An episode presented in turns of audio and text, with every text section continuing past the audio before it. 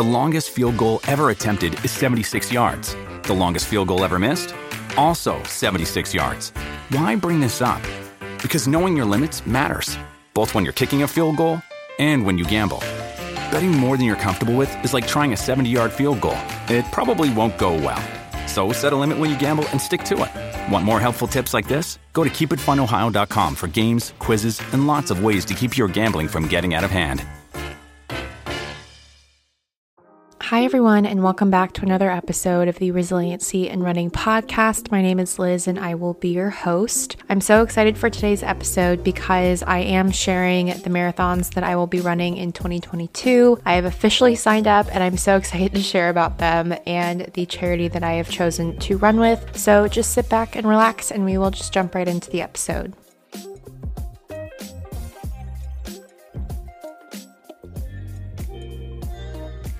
All right, welcome back to the podcast. Um, I hope you really enjoyed last week's episode. It was quite a special one and one that I've been trying to do for quite a while with Steph. She is a good friend of mine and she does some really cool stuff over on her platform. But it was just a really good conversation, and I love conversations like that that you just kind of go back and forth and you're totally on the same wavelength about. But Anywho, in terms of updates, I wanted to start something new. I listen to a podcast called But What's Next by Michelle Reed, and she always starts her podcast off and shares a high and a low for the week. So I thought that that would be a really cool way to kind of kick off. And so I'll have to say that a high was definitely finishing this data analytics course that I've been doing. It's for work, but I've never done a course on top of like a full time job. So that was a whole new experience for me. And for the first half of that, that, I was actually juggling the last bits of marathon training for the London Marathon. So you can only imagine how hectic my life was. And yeah, it felt really good to finish that and complete that. And I'm really excited to now take that and use those skills to excel in my career. And I'd have to say, my low for the week definitely has to be just coming back from holiday and that feeling of like coming back to work and just not being on holiday anymore, I guess. I went with my partner to Wales and we also did a day trip in Liverpool. I definitely debated doing an episode on this, but I didn't really think that it really would resonate with a lot of my audience. But it was a really cool and fun way to kind of unplug and celebrate finishing this course and we got to go and hike in Wales. I obviously went for a long run and multiple runs as I typically do, but it was just so nice to kind of get out of the city and be just on in the countryside and it was so nice and I've been to Wales once before so it was really nice to go back and Liverpool was quite cool as well and definitely a place that I would like to go again and spend a bit more time in but yeah I think this week has just been a bit a little bit depressing, I'm not to lie. And I think that daylight savings doesn't help. And it's just getting a lot colder here in London. And it's quite dark in the evenings, quite early in the evenings now. And I'm trying to find ways to battle seasonal depression because that is something that I deal with and something that I nearly came out with an episode on last year, but by the time I wanted to release an episode, I think we were in January or February of this year. So I think part of me just thought that it was too late to release an episode on that, but definitely something that I'm thinking about this year round. And so you might just see an episode on that in the future.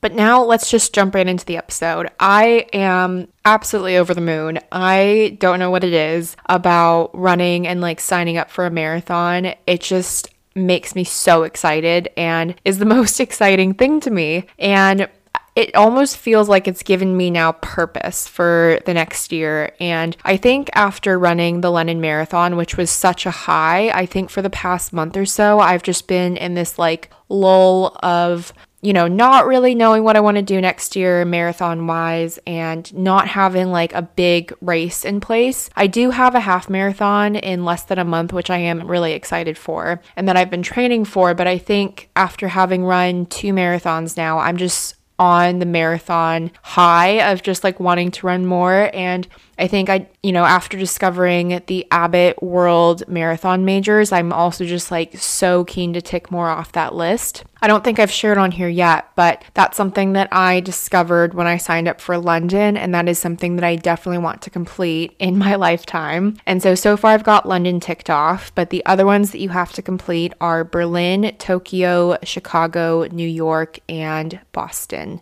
And I'm so excited to share that in 2022, I have signed up for not one, but two marathons, which is a new, completely new for me. I've only ever done like one marathon a year and my whole year would like center around that. And I think initially, you know, marathon training is a lot and it takes a lot out of you. But I think after you do it a couple of times, you get the swing of things. And I'm just really excited because both of these marathons are going to be so meaningful to me, and especially the second one. And so I'm very excited to share that I am signed up and going to be running the Paris Marathon 2022 in April, and then the Berlin Marathon 2022 in September. Now, the charity that I've chosen has a very special place to my heart, close to my heart. And it is Alzheimer's Society, and I'll have a link in the show notes. I have started my fundraising page, and I'm very excited to get back into fundraising. I think running with a charity for the first time this past year with Boston Children's just gave me so much. It felt like it gave me so much more purpose in my runs, and it felt like I was doing something more than just running for myself. And I think that for some people, they truly just, you know, get the high off of running and getting a personal best. And don't get me wrong, it is like an unreal feeling to get a personal best and like keep getting PRs and stuff. But I think that when you're looking beyond that and you look at ways that you can be, you know, helping others and running for others, I think that that just like gives me so much peace of mind and just like fills my heart and I think it meant so much to be connected to a patient and have that experience at Boston Children's. And it was just so cool to meet everyone at a pub a few nights before the race and just, you know, everyone was so lovely. And I'll never forget that experience. But I've chosen Alzheimer's Society because my grandpa Jack died in 2018 in November of vascular dementia. And he is someone that is very near and dear to me that I miss very much. And I, he was also the first family member that I lost and that I experienced loss from. And I know I've done episodes around navigating loss, navigating grief. And I think that loss was particularly confusing for me because I don't I just think I didn't know how to feel. And I think I was quite confused. And I was also just in such a new realm of life. I was starting a master's degree in London. I was living in London for the first time. And it was just a lot. And i don't think i ever really got to process that grief truly. And then when my other grandpa passed away um, my yeye on my mom's side that was really, really hard. And I think now, kind of having that come back this past November and slash end of October. It's interesting because my yaya passed away. He passed away on October 30th, and then my grandpa Jack's death actually falls exactly a week later, even though he passed away earlier. But the dates are just a week apart, and I think now kind of having gone through that week this past year, it really just put a lot of things into perspective for me in terms of just thinking of family, thinking of how much I missed both of them constantly. And I think my grandpa Jack is someone that I definitely did spend um, a lot of time with growing up. And there's a photo of my dad and my grandpa and I with a soccer ball when I was one years old. And so I think I've shared on here that I've always played sports from a very young age growing up. And sports was always a part of my life until I hit my eating disorder in my teens. And I just kind of stopped playing sports after that because A, I was not allowed to play any sports or do any physical activity because of my doctor. And B, I just kind of, when I tried to get back into sports, I just couldn't find my footing again. And I was very uncoordinated. And I talk a lot more about this in some of my episodes around my eating disorder recovery. So if you're inter- interested in those, definitely go and check them out. I'll try and link them in the show notes. But I think in that time, though, running was always something that seemed easy for me. And with sports, it was always like with soccer, you have, you know, skills obviously that you learn over time how to kick a ball and how to juggle a ball and run with the ball and whatnot. And I just remember going and trying to utilize my skills that I'd built over 10 years. And he And basically, I just kind of it was interesting because I would go to these tryouts at this new school that I was at. Again, this will all make sense if you go and listen to those episodes because I won't be going too much into depth in this episode. But I just, my skills weren't there because my body had changed and everything felt different and I just felt very discouraged from it. But running was always something that had always been incorporated into all of my sports growing up that I never took on solely as a sport. And I still don't really consider it to be a sport to me. I still just consider it to be a passion of mine. And I just happen to love you know, running and running in races now and just having that sort of me thing outside of work and outside of my social and personal life. And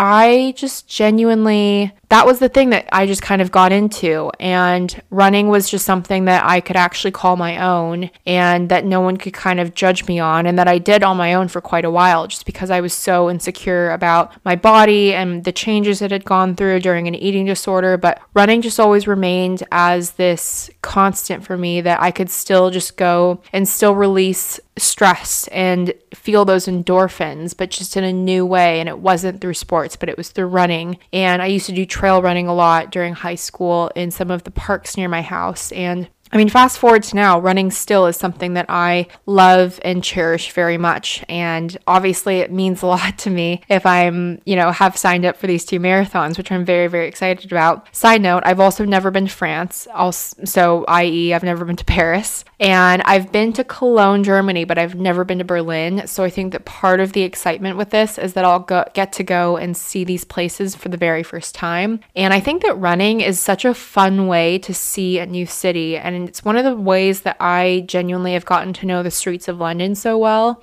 And just whenever I'm somewhere new, I always go for a run because I like to use that to kind of get to know my area, get to know where I am. And it's just kind of a way that I can feel I've kind of built this confidence over time now because I used to, as I said, be really insecure about this. And now it's something that I really carry with me in terms of feeling confidence around it, especially with a couple of marathons under my belt. But whenever I go out for a run, I just feel like I am secure and I am, you know, just doing my thing and that I'm proud of this thing. And I know that this all, this all sounds very, very weird and this has kind of been a big, massive tangent, but I guess when I'm thinking about the reason why I'm running with Alzheimer's Society is particularly for my grandpa and because he was such a runner too and i think i've shared this in previous episodes but he's done the new york marathon the boston marathon. He was also a very avid runner. And growing up i always kind of like wanted to be like him and my dad but i never could really take on running when i was younger and i just found it to be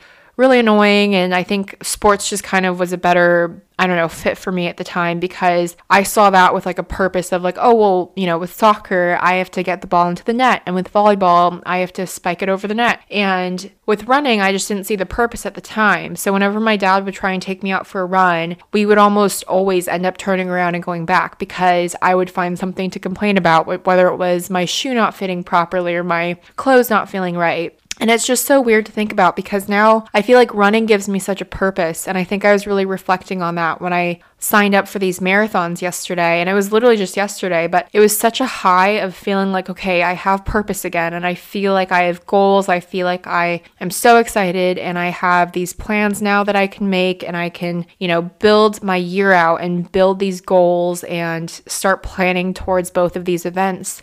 And I think that that is sometimes just something that people find in, you know, whether it's biking, whether it's going to the gym, it's something that gives you purpose. And I think that it's really important to have that thing outside of work. I think that it's a bit toxic for someone to say that your work gives you purpose. Which, if you're in a job that, like, say, you're self employed and you do what you love every day, that is incredible. And I think that that is like my ultimate goal is to, you know, be in a job that I feel truly fulfilled in and that I feel like gives me purpose. But for the time being, marathons just seem to be my thing. And I'm just so excited because this is going to be such an incredible experience. And I've never done marathon training back to back, but I've also never done winter marathon training. So essentially, my marathon training series will kick off probably after this half marathon in mid December. And I'm really excited. And I'm also kind of thinking about building out my own plan because I know with the Berlin Marathon, I will get a training plan since I'm running with a charity. But with Paris, I've actually just gone for a registration within itself. So I will probably also just put myself with the Alzheimer's Society group just because it makes sense for me. But I kind of want to have a go at building out my own marathon plan because at this point I've done a few and I love the way that a training plan, like a running training plan, gives me purpose as well because it really gives me structure. And I've said many times on this podcast that I'm someone who really values structure. And I bring that to my team at work. I've brought that to both of my degrees. And I just am someone who thrives off of that. And I think I really want to look at 2022 as a way to sort of really implement structure, but build it myself because I always kind of look to rely on plans that I find on the internet or from my coaches. And I think it'd be really cool to kind of have a go at trying to build one myself and really build, building out my year purposefully and with intentions and just really thinking about what my goals are next year, not framing it and you know, focusing it on just these marathons, but just in general, turning 26 and you know, making moves in life and growing up. And I think that there's so many things that I can kind of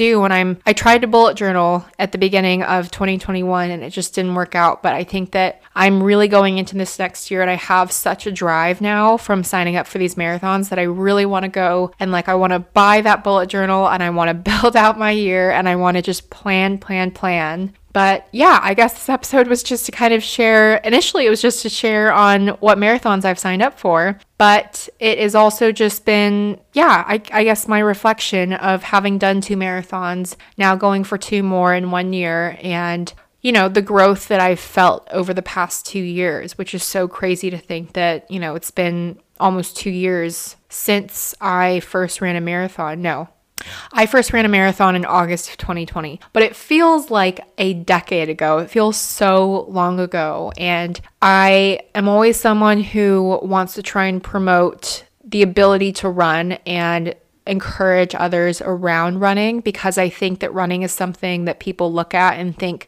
you know, they get really scared with it. And I definitely used to as well. And I think that a lot of my wanting to, yeah, I guess I just want to make I want to I want to be able to say and share ways that people can connect to my content and know that they can also do the things that I do because I think that there are so many people that look at, you know, the marathons that I run or the daily runs that I even go on, which plug, I post about my daily runs on both of my personal and podcast Instagrams, which will also be linked in the show notes, but you should go and check that out. But I think that there's definitely ways to incorporate running, and I think that there's ways to slowly build that over time and build that endurance, build that resilience. And I think it's just really important to for people to know that like this isn't some like impossible thing, but to actually say that like 2 years ago I thought that running a marathon, one single marathon was impossible. And it was like on my bucket list of things I wanted to com- like accomplish in my lifetime is to just accomplish one marathon. And you know, here I am going to sign up for my third and fourth marathon and I just want to make sure that I guess I want to make this episode to let people know that don't don't dream too small and don't think that don't belittle yourself and don't shrink yourself down just because you think that you're not capable of something. I think you really do we really do stand in the way of ourselves and we really do block ourselves from a lot of opportunities that are actually standing right in front of us but that we're too scared to go for because we don't we lack the confidence and we lack the ability to push ourselves and feel confident enough to go for that role to go for that race and just to give it a go. And I think at the end of the day, it's just really important to remember that, you know, you get this one life and you get to make it make it your own and do as you want with it. And I think it's just important to remember to really make sure that you live it to its fullest because I think that my grandpa Jack definitely did. And he is someone that I think about quite often and that I am really excited to be running in honor of in the next year. And so if you would like to check out that link, I will have it in the show notes and it kind of highlights a bit more about my grandpa and me and why I'm running for him. But I will leave that in the show notes. And yeah, check it out if you are interested. All right, everyone, that's going to wrap up another episode of the Resiliency and Running podcast. I really do hope that you enjoyed it. Please do check out some of those links in the show notes that I mentioned in the episode and make sure to give us a rating if you are on Apple Podcasts. And I will see you in the next episode. Bye.